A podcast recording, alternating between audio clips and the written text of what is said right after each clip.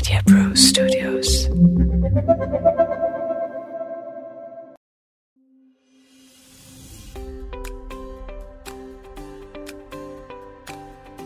प्यारे भाइयों और बहनों, आप सब लोगों ने जितना प्यार हमें दिया है डॉक्टर साहब को, उस सब के लिए मैं आपसे धन्यवाद करता हूँ। आप लोगों में से बहुतों ने हमें प्रश्न भेजे हैं। प्रश्न भेजते रहें, हमें अति खुशी होती है आपके प्रश्नों का जवाब देने में।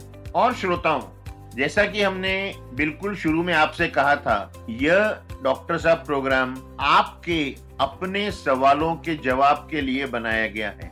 डिस्क्रिप्शन में हमारा नंबर देख लें। उस नंबर पर हमें व्हाट्सएप मैसेज कर दें। हमें बहुत खुशी होगी आपके सवाल का जवाब देने में। सर हम लोग तो हेल्थ पर स्वास्थ्य पर एपिसोड्स कर रहे हैं। तो आज ये अचानक सफ़र पे एपिसोड्स करने का आपका मन क्यों आया? क्या है ना कि अब सफ़र में लोग जब जाते हैं तो मज़ा, आनंद लेने का सोचते हैं। दुर्घटनाएँ कैसे घट सकती हैं, उसको कोई सोचता नहीं है। एक सरिता जी हैं, हमारी पेशेंट पिछले साल कुल्लू मनाली गई थी, जब थोड़ा लॉकडाउन ढीला हुआ था। पहुँचते ही चाट खाली सड़क पर, पेट खराब हो गया, दवाइयाँ मिल नहीं रही थी। पाँच दिन जो उनका हॉलीडे था, वो होटल में बिताया और वापस आ गए एक नव दंपत्ति दस महीने की बच्ची को लेकर डलौजी गए।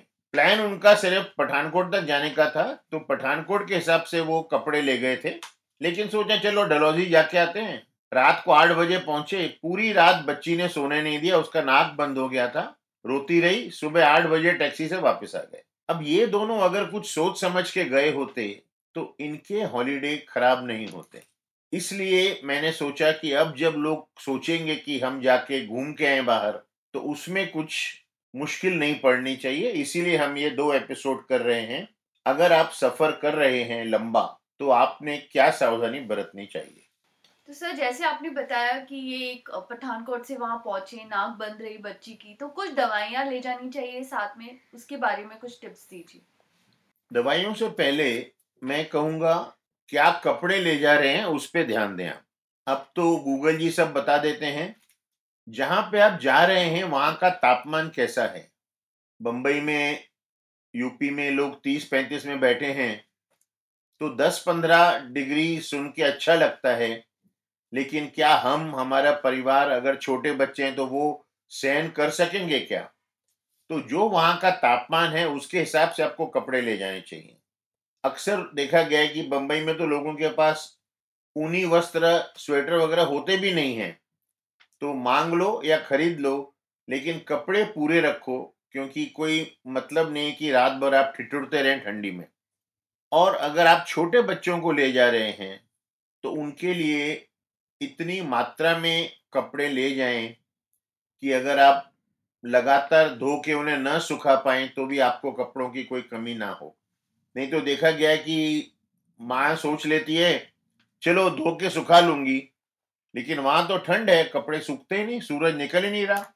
तो वो सब सोच के कपड़े ले जाने चाहिए खास करके अगर आपके साथ छोटे बच्चे हैं तो। हाँ सर ये तो बहुत ज़रूरी है। मैं एक बार अहमदाबाद गई थी मुझे हेजल मेरी बेटी जो है के लिए कपड़े खरीदने पड़े थे। कपड़ों के बाद दवाइयों की बात आती है। अब अगर आप 2022 में जा रहे हैं तो पहले आप देखो कि जहाँ आप जा रहे हो वहाँ पे कोविड कितना चल रहा है। और अगर आपको लगता है ज़्यादा कोविड है वहाँ पर तो फिर सोचिए दोबारा, वहीं जाना ज़रूरी है क्या? और किसी जगह जा सकते हैं आप। अगर आप पंद्रह दिन, दस दिन, आठ दिन जा रहे हैं, उस दौरान आपके बच्चे का कोई टीका या वैक्सीन अगर ड्यू है तो आप डॉक्टर से बात कर लें कि क्या उसे हम लोग लेट कर सकते हैं या उसे जल्दी दे सकते हैं। आपके डॉक्टर से रिक्वेस्ट करिए कि आपके लिए एक किट बना दें। रोज़मर्रा की दवाइयाँ जो वहाँ पे लग सकती हैं, क्योंकि अगर आप उनसे प्रिस्क्रिप्शन लेंगे ना तो वो दवाइयाँ बाहर छोटी जगहों में नहीं मिलती। आपके डॉक्टर से बात कर लीजिए कि हम जा रहे हैं सफ़र पे, हो सकते हैं हम आपको तंग करें, और जब आप अपने डॉक्टर से वहाँ से बात करें तो किसी दवा की दुकान के बाहर खड़े रहें, क्योंकि आपके डॉक्टर जो ब्रांड आपको व्हाट्सअप करेंगे, वो नब्बे प्रतिशत चांस है कि वहाँ नहीं मिलेगा। तो डॉक्टर उस दवा की दुकान के मनुष्य से बात करके कह सकते हैं, उन्हें कौन सी दवा देनी है? जेनरिक नाम बता सकते हैं। अगर आप या आपके घर में कोई ब्लड प्रेशर डायबिटीज़ की दवाइयाँ ले रहे हैं तो वो जितने दिन का सफ़र है, उससे सात दिन ज़्यादा की ले जाएँ। क्योंकि आप नहीं जानते, कभी आपका सफ़र लंबा हो सकता है, बाढ़ आ सकती है, बर्फ़ गिर सकती है। आपके डॉक्टर का फ़ोन नंबर, क्लिनिक, घर का सब ले जाएँ, ताकि आप डॉक्टर से कभी भी इमरजेंसी में संपर्क कर सकें। अगर आप या आपका बच्चा कोई एक बीमारी का लंबा इलाज कर रहे हैं तो उसकी रिपोर्टें ले जाएँ। क्योंकि अगर वहाँ पे किसी को दिखाना पड़ा तो रिपोर्टें काम आएँगी और रिपोर्टें प्रिंटेड ले जाएँ। आजकल मैंने देखा है कि लोगों को कागज़ रखना अच्छा नहीं लगता। फ़ोटो निकाल के रख लेते हैं व्हाट्सएप पे, लेकिन आप जहाँ जा रहे हैं ना, वहाँ इंटरनेट कनेक्टिविटी नहीं होगी तो आपको मुश्किल पड़ेगा। इसलिए रिपोर्टें अपनी फ़ाइल ले जाएँ ताकि वहाँ पे आपको दिक्कत ना हो। हम ये प्रार्थना करेंगे कि आपको ज़रूरत ना पड़े, लेकिन ज़रूरत पड़े तो फिर आपको कोई दिक्कत नहीं होनी चाहिए। सर कौन सी दवाइयाँ ले जानी चाहिए? देखो जो सबसे मामूली बीमारियाँ हैं ना उल्टी जुलाब दस्त लगना सर्दी बुखार नाक बंद हो जाना नाक के ड्रॉप्स पेट में दर्द की दवा ऐसा ना हो कि आपको आपका सफ़र आधे में छोड़ के आना पड़े। इससे ऊपर कुछ लगता है तो आप डॉक्टर से बात करके वहाँ से खरीद सकते हैं। ये दवाइयाँ जेब में रहनी चाहिए हमारे पास। सर अक्सर जो हम दवाइयाँ कैरी करते हैं, अपने साथ ले जाते हैं, वो दूसरों को भी दे सकते हैं? बिल्कुल नहीं। और उससे पहले मैं आपको ये सावधान करूँगा कि कोई और आपके साथ सफ़र कर रहा है, वो आपको कोई दवा दे तो बिल्कुल ना लें, क्योंकि हो सकता है वो दवाई आपको एलर्जिक करे, कोई उल्टा रिएक्शन दे, या आपको सहन ना हो। दवाइयाँ आप अपने डॉक्टर से पूछ कर ही लें, किसी और से दवा ना लें। हाँ अगर इमरजेंसी है आप होटल में हैं या वहाँ पे किसी डॉक्टर के पास जाते हैं उससे आप पूछ कर दवा ले सकते हैं लेकिन किसी और पुरुष महिला से आप दवा नहीं ले सकते। सर जब हम बाहर जाते हैं तो खाने पीने का क्या ध्यान रखना चाहिए? खाने पीने का ध्यान जो हम अपने शहर में रखते हैं वो ही रखना चाहिए। जो भी हम खाएँ वो शुद्ध होना चाहिए। जैसे मैंने कहा सरिता जी को दस्त लग गए। तो सड़कों से कुछ ना खाएँ जो पका हुआ नहीं है। खास करके चटनियाँ आपको बहुत दिक्कत दे सकती हैं।